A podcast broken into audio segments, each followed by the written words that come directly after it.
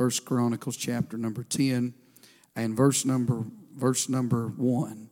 The Bible said, Now the Philistines fought against Israel, and the men of Israel fled from before the Philistines, and fell down slain in Mount Gilboa. And the Philistines followed hard after Saul, and after the sons and the Philistine and his sons, and the Philistines slew Jonathan and Abinadab and Malchishua, the son of Saul, and the battle went sore against Saul, and the archers hit him, and he was wounded of the archers. Then said Saul to his armor bearer, Draw thy sword and thrust me through therewith, lest these uncircumcised come and abuse me. But his armor bearer would not, for he was sore afraid. So Saul took a sword and fell upon it. And when his armor bearer saw that Saul was dead, he fell likewise on his sword and died. So Saul died, and his three sons, and all his house died together. And when all the men of Israel that were in the valley saw that they fled, and, and that Saul and his sons were dead, then they forsook their cities and fled, and the Philistines came and dwelt in them. It came to pass on the morrow when the Philistines came to strip the slain that they found Saul and his sons fallen in Mount Gilboa. And when they had stripped him, they took his head and his armor and sent him into the land of the Philistines around about to carry tidings unto their idols and to the people. And they put his armor in the house of their gods and fastened his head in the temple of Dagon.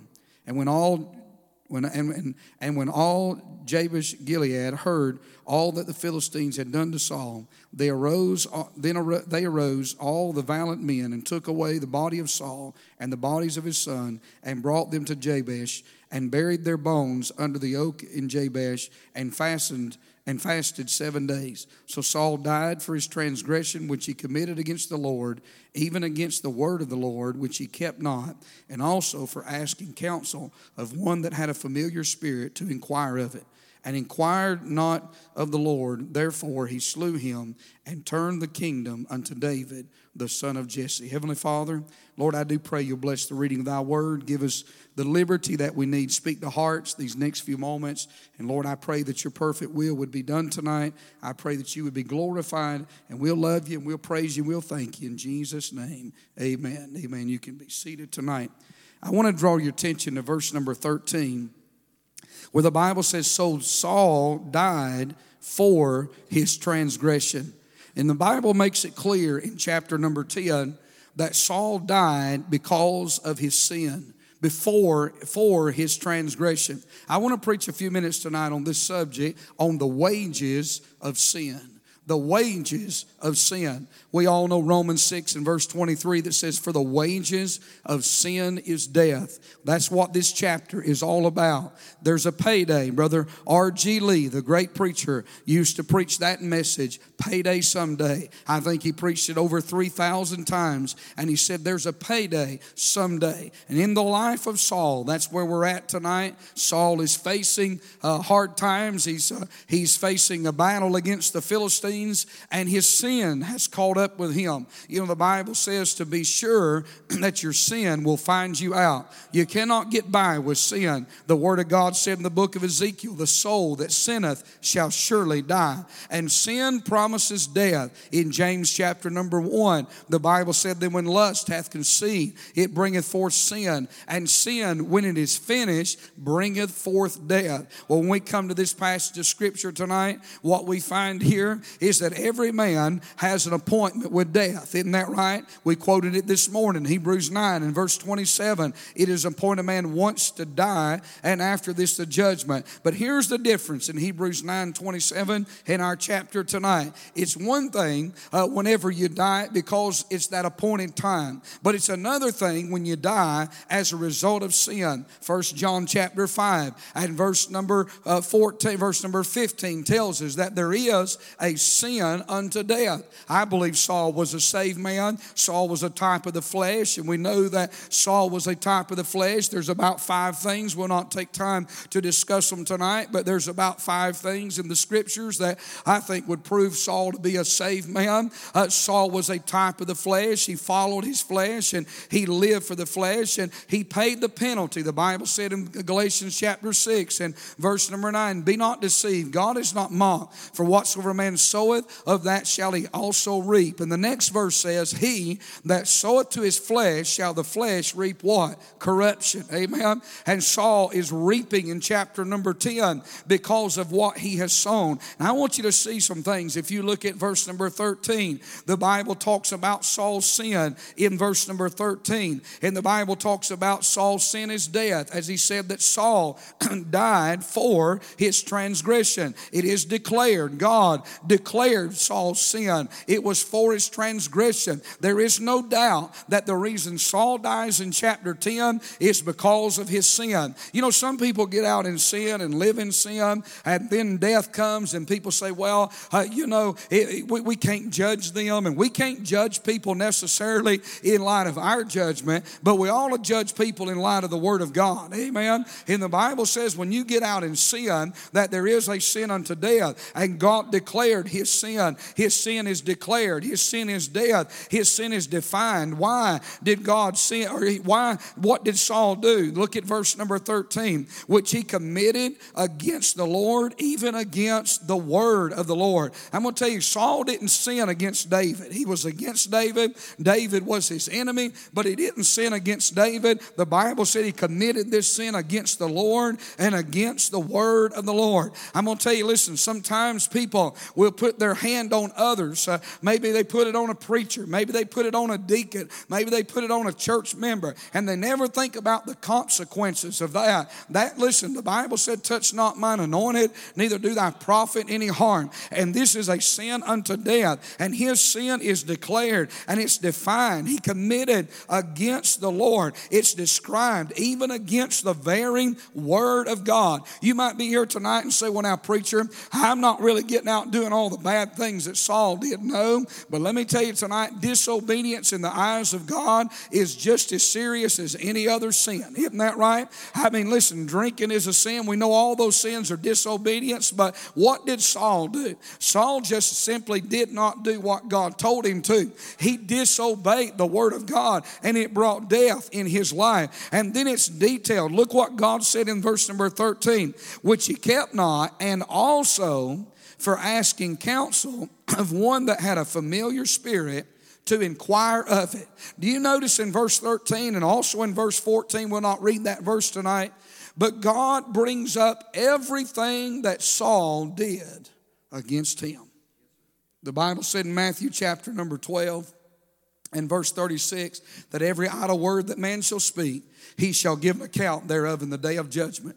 You see, tonight, you and I will give an account for the things that we have done, for the life that we have lived. And what I want you to notice tonight here, I want you to see the wages of sin in Saul's life. Because before Saul dies, I want you to notice, and as he even dies, I want you to notice how that sin had an effect on Saul's life in the last chapter of his life. You see, tonight, you may get out there and live out in sin. You may be doing something tonight that you're not supposed to.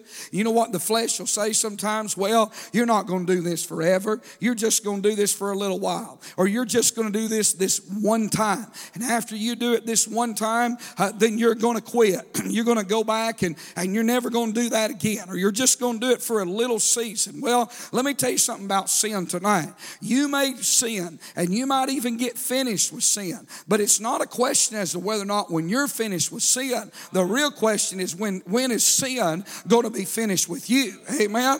You see, tonight you could get out and you could live a life of sin for a few years and you could say, Well, I'm going to quit some of that sinning and I'm going to start doing right. I'm going to start shaping up. I'm going to start going to church. I'm going to turn my life around. And maybe you even do that. But the consequences of it will follow you all the days of your life. You know, I know a man tonight who's a preacher.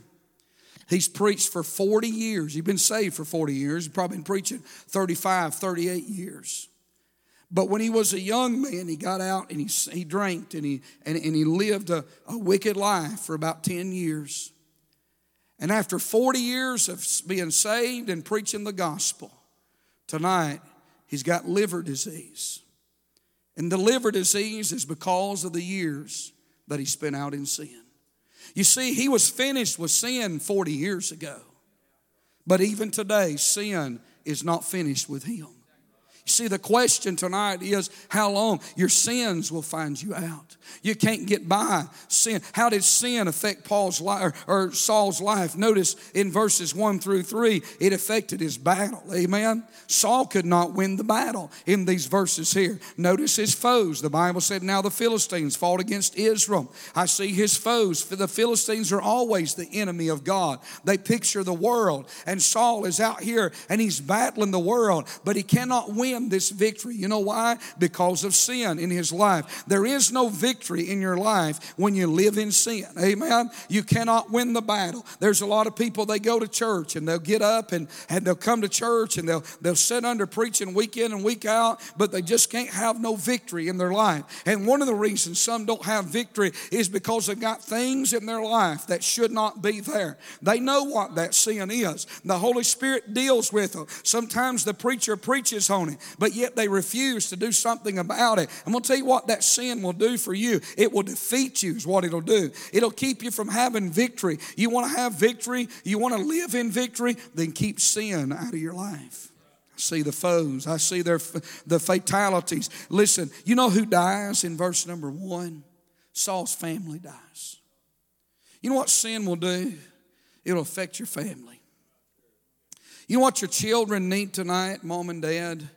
They need you to win every battle that you can for God. You see, if you lose the battle, it affects your children. If you let sin come in your life and you think about it tonight, if a dad loses that battle, if he gives in to sin and he starts saying, you know, I'm just not going to church on Sunday night, it affects the children. Am I telling it right?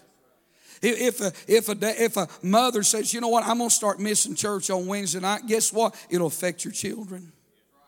Somebody said, Well, I, am going to start, I'm just not going to go to Sunday school anymore. I don't think I need Sunday school anymore. It'll have an effect on your children. Every decision that we make, you must win every battle that you can for God, and you can win every battle. I think every parent ought to feel the responsibility to live a holy life, to live a godly life, because you, you've got those children coming up, and their only hope, they're not going to find godliness in this world. Amen. And can I tell you, sad to say, they're not going to find godliness in a lot of churches. Amen. And listen, while the preacher may try to preach to them, he may try to influence their life. I want you to understand tonight, nobody has a greater influence on your children than you do. God gave them to you. You spend more time with them. They love you more than anybody else. Uh, you have their ear. You can talk to them. I'll tell you the greatest thing you can do for your children is be a godly example in front of them. You won't be perfect. You won't do everything right, but you ought to be real. Is that right? Amen. And it affected Saul's battle. Saul gets out here in these verses. He cannot win the battle, he cannot get the victory. And we find his failure in verse number three. The Bible said that the battle went sore against Saul, and the archers hit him, and he was wounded of the archers. Hey, Saul is losing this battle that he could have won.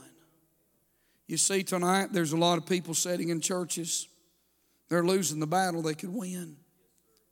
They refuse to to get something out of their life. I don't know what the Holy Spirit may be dealing with you about or if He's dealing with you about something, but I promise you, if the Holy Spirit puts something on your heart, ought to not let one service, one day, ought to not let any time go by.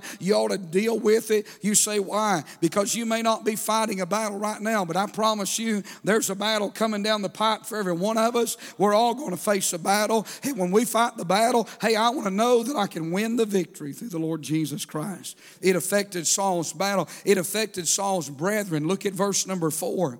Then said Saul to his armor bearer, Draw thy sword and thrust me through therewith, lest these uncircumcised come and abuse me. But his armor bearer would not, for he was sore afraid. So Saul took a sword and fell upon it. And when his armor bearer saw that Saul was dead, he fell likewise on his sword, and he died. Look at verse 6. So Saul died, and his three sons, and all his house died together.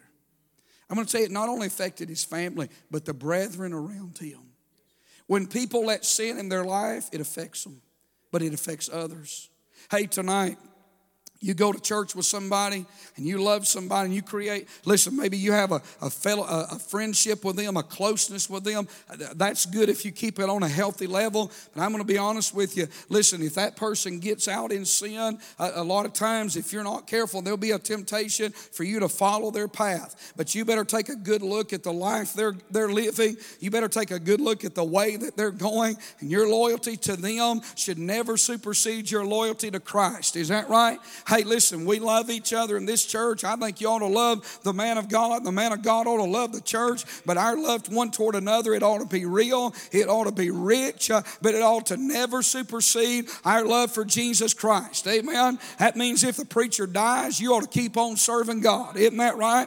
That means, listen, if the preacher goes sideways, uh, you ought to just come right back in here, file back in your pew, get back up in the choir. You ought to keep on doing what you've always been doing because it never never should have been about him anyway. Amen. And the man of God, if the family blows out and goes out, listen, the man of God ought to just keep on preaching. He ought to just keep on living for God because it can't be about the church. Hey, listen, too many preachers have given their life to the church rather than to Christ. And tonight, sin will affect your brethren. You young people, listen to me. You ought to live for God because every one of those young people around you tonight they're watching you. Is that right? I appreciate our young people, don't you? But I'll say this tonight to all of our young people, several throughout here, the building tonight. Listen, if a young person comes in and, and they don't want to live for God, they ought to be the outcast, not you. And I don't mean we ought to shun them, but what I mean by that is I've seen a lot of good youth groups ruined because of one person, one young person that wanted to influence the other young people. You ought to have a backbone. You ought to stand up for what's right. You listen. It's easy right now when everybody or almost everybody is wanting to serve God uh, in the youth group. But I've seen it both ways. I've seen it when they wanted to, and I've seen it when there was just one or two that wanted to. But you've got to take that stand. You may listen. You may feel like you're not making a difference, but I promise you, if you quit living for God, you're going to affect others around you tonight. I see that sin affected Saul's brethren. Sin affected Saul's battle. And then look at verse number 8 down to verse number 10. Sin affected Saul's body. The Bible says in verse number 8, and it came to pass on the morrow that when the Philistines came to strip the slain, and they found Saul and his sons uh, fallen in Mount Gilboa, and when they had stripped him, look what they did. They took his head and his armor and sent into the land of the Philistines. You know what I see in this, in this text here? Sin affected Saul's body. We know Saul's already dead, but Saul sinned, and sin had an effect on his corpse.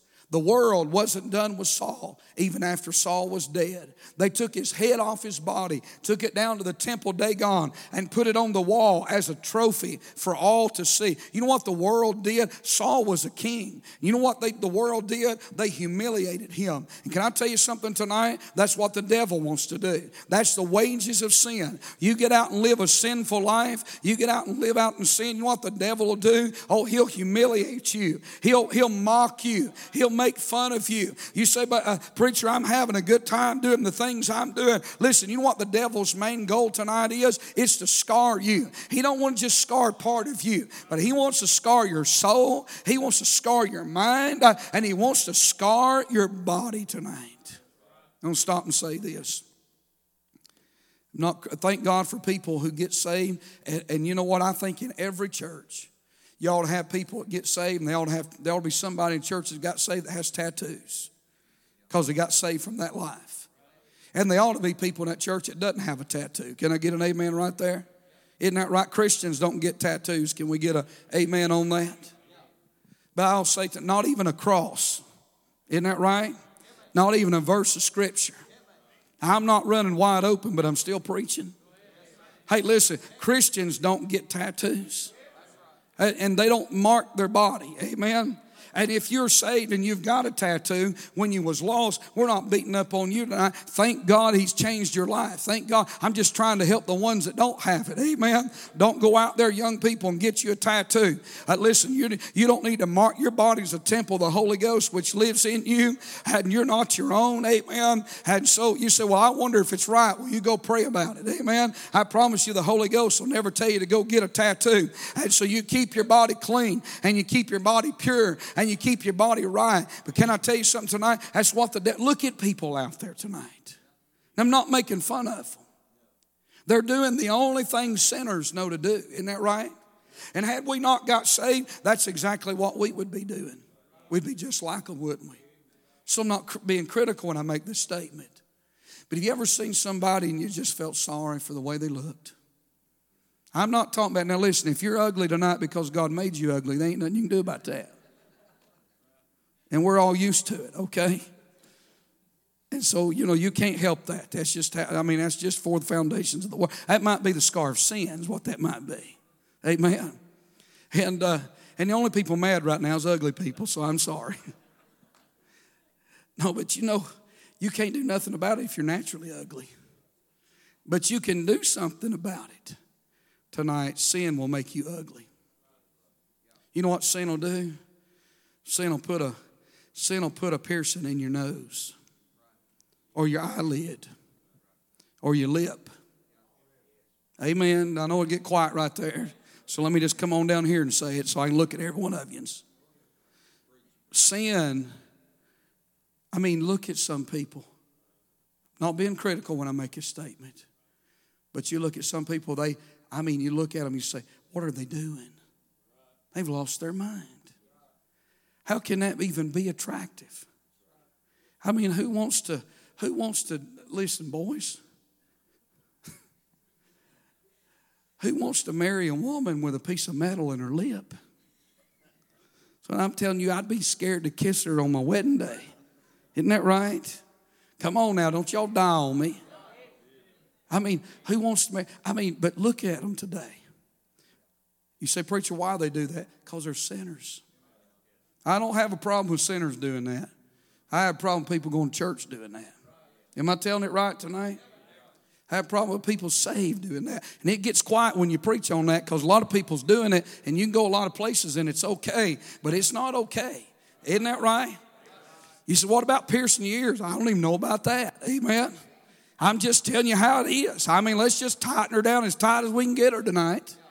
I mean, look, I'm just telling you, take care of your body. I'm just saying God gave you one body. Amen. I mean, if you've got bulges and bridges, you may not, you can do something about it, but I'm telling you, don't scar it up. Don't tattoo it up. Don't pierce it up. Is that right tonight? I'm telling you, listen, the devil wants to make a fool out of people. He wants to destroy your body. He wants to, he wants to scar your mind. He wants to fill it full of all kinds of filth and dirtiness. Hey, listen, don't be on the internet looking at wicked stuff.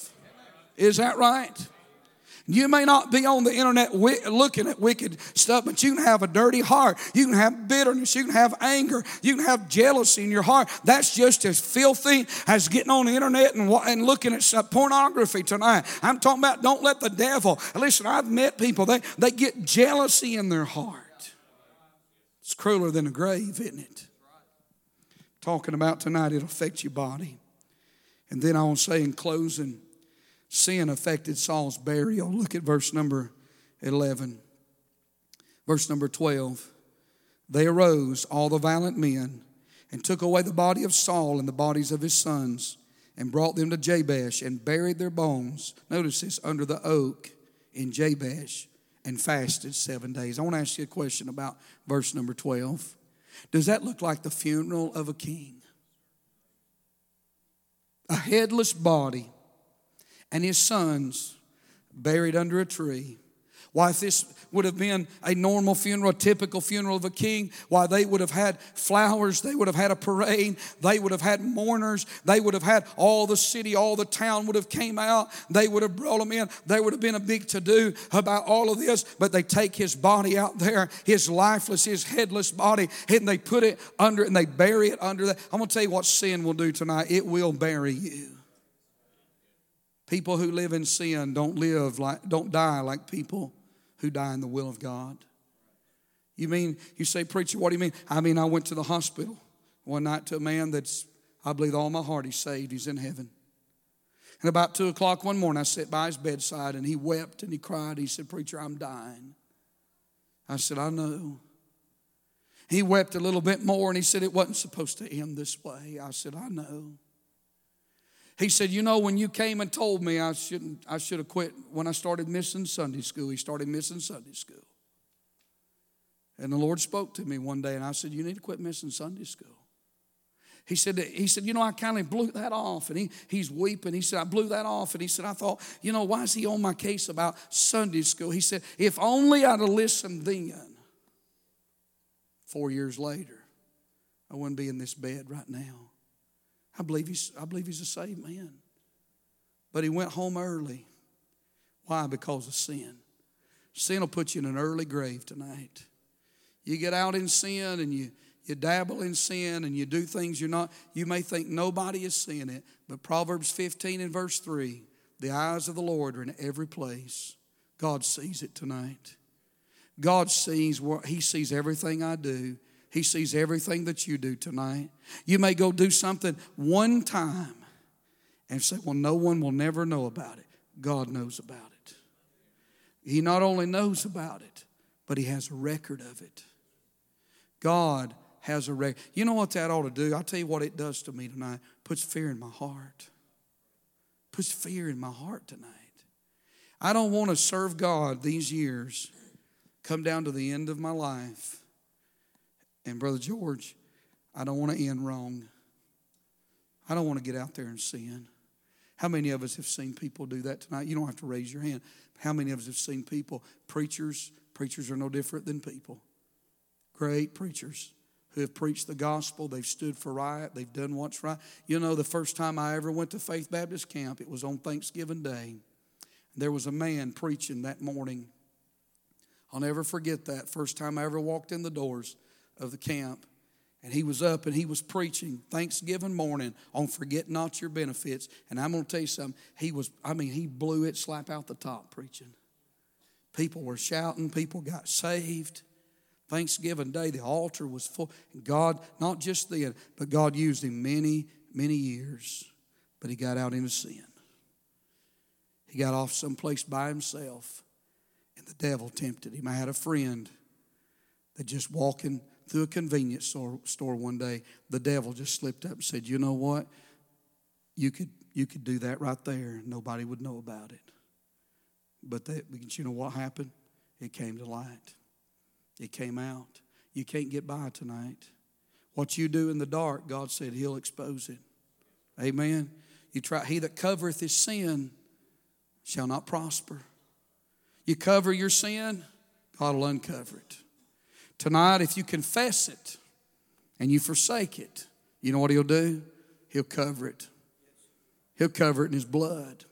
Hey, can I tell you tonight, we've all done things we don't want nobody to know. Can I get a witness on that?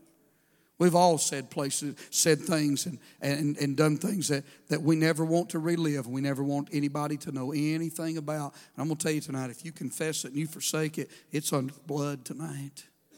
And it's forgiven. And you can go on and serve God with victory.